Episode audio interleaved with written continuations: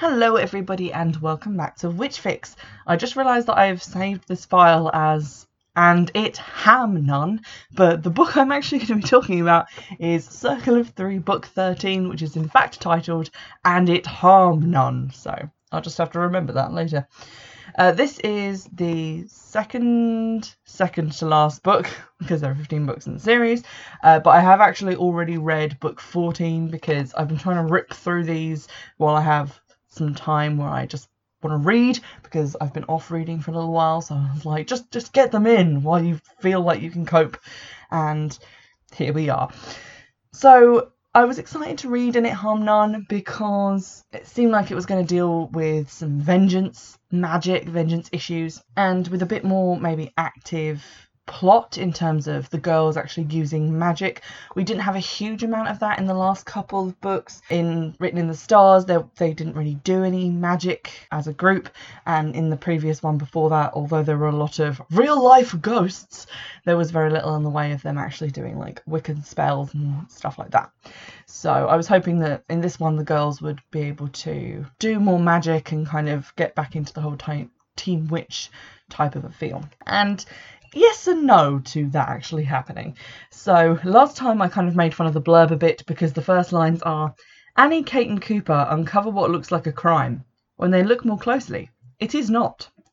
Which is still the funniest blurb I've ever read. The rest of the blurb is Knowing the law of three, that harm comes back to haunt, can they still help a friend in need without paying for it themselves? So I was quite excited about that. Also, the cover's really nice. It's got like a heart on fire on the front, and it's all like a dark pink kind of colour, which is nearly like reddish and a bit sinister. So I was looking forward to this one. The actual crime that takes place is basically occurs at the beginning of chapter four.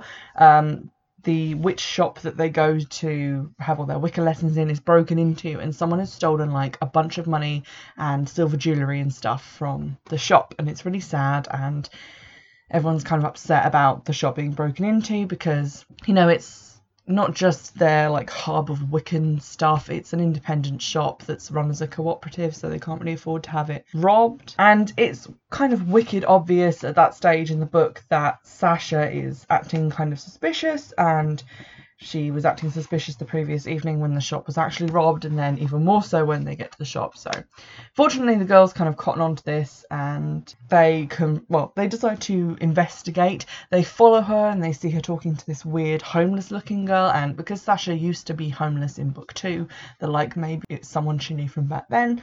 They then go into Sasha's locker when Sasha is not there and they find the bag of money from the shop and a bag of jewellery also taken from the shop. So they're like, ah, we appear to have caught Sasha red handed.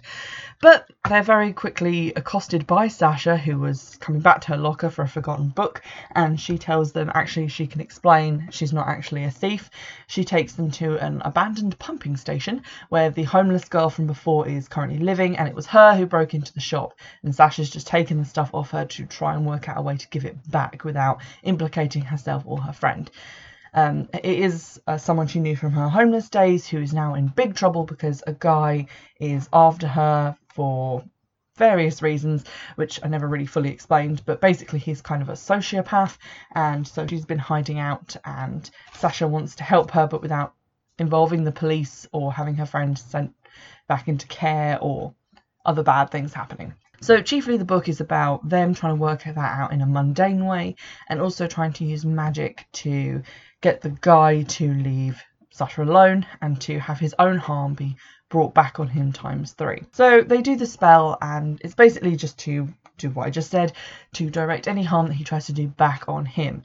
And later on, they talk to the ladies from the bookshop about this, and they're like, oh, yeah, actually, doing a spell to invite karma in inverted quote marks because that's not really how karma works. Down on someone it doesn't really follow the read and they shouldn't have done it like that.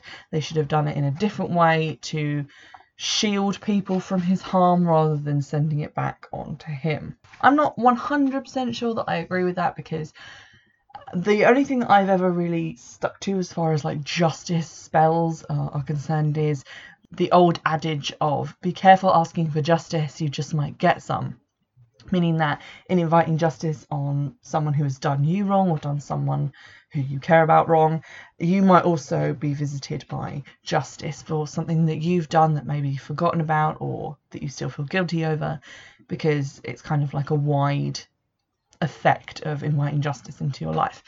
So that's always something that I've tried to go by, and I've never really asked for justice unless it's in like a dire circumstance. What I prefer to do is Yieldy banishing spell. I often joke that the kind of magic that I'm best at is just magically trebucheting people out of my life because I am quite good at just getting people away from me and out of my life who have wronged me in some way or wronged someone else that I care about. Sometimes that also has unexpected consequences. Uh, so, for example, I was working temporarily at a location and there was a guy there who was just horrible. He was being horrible to one of my co-workers. He's an absolute bully, and I really disliked him strongly. So I tried to do a banishing spell to send him away and out of my life, but unfortunately, because obviously he was employed there permanently and I was just a temp, it just led to me not working there anymore. Um, I left on that temporary position and wasn't offered any other work there at after that.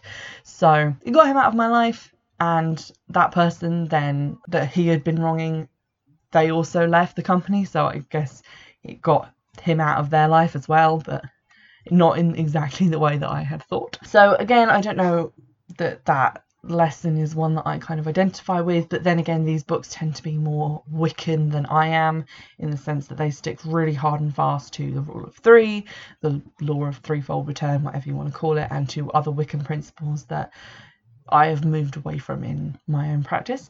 So that element of the plot is okay, I guess. Nothing really happens to the guy though. Um, he does get arrested and charged at the end, but nothing happens in the sense of his harm being reflected back on him. Like he doesn't really get hurt in any way. He just gets normal mundane justice. So I guess maybe they should have just done a spell to let him get caught by the cops. So that was kind of a damp squib for me in terms of the, the plot. I didn't really care that much. And because it was so similar to other elements of the plot, like it really rehashed a lot of elements from book two, uh, where someone was after Sasha because she was a runaway, and also book four when that came up again, and also Second Sight when they were hunting a killer who then started to hunt them.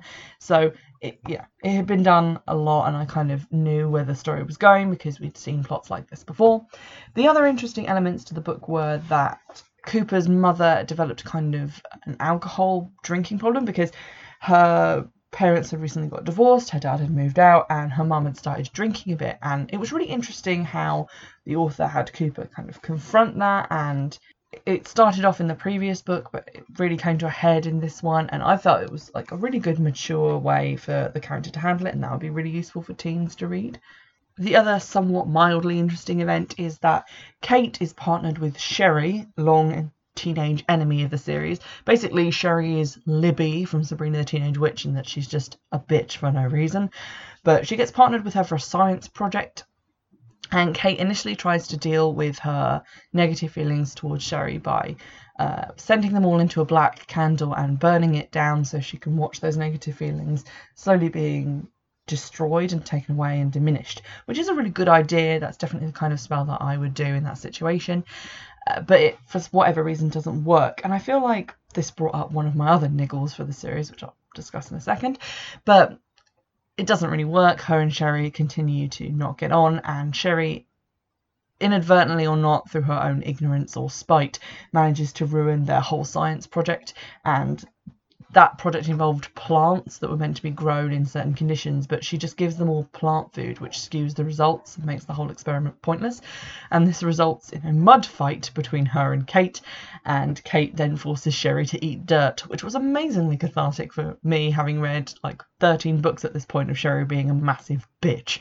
But it does mean that Kate and Sherrie both fail that project, and that's not great for Kate. So, so it's a book for showing the consequences of your actions.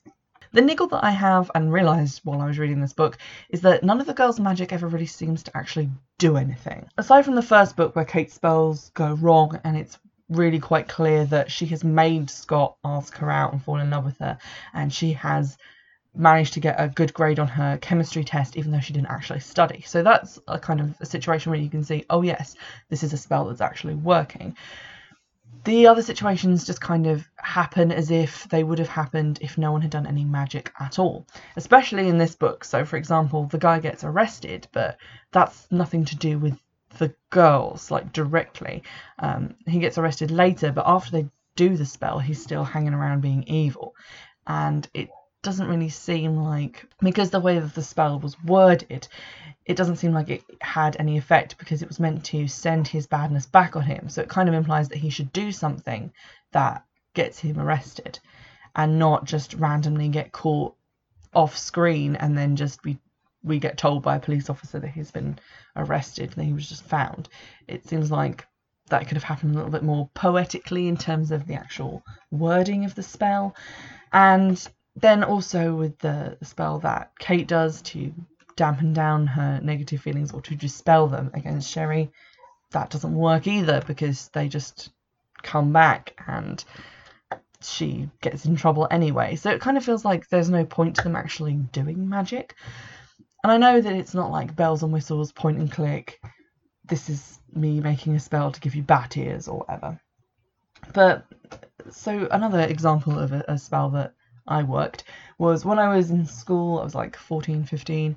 Uh, one of my so called friends outed me to our entire friend group, and it was really horrible. And I did a spell again to basically bind a slanderer to make them stop spreading gossip about me because although that thing happened to be true, there was a lot of other stuff that wasn't, and also to send them away and then we broke up for school and they it was the point at which we had to decide if we wanted to continue into the upper school there or go to a different college and she disappeared and went to a different college and I never saw her again like ever.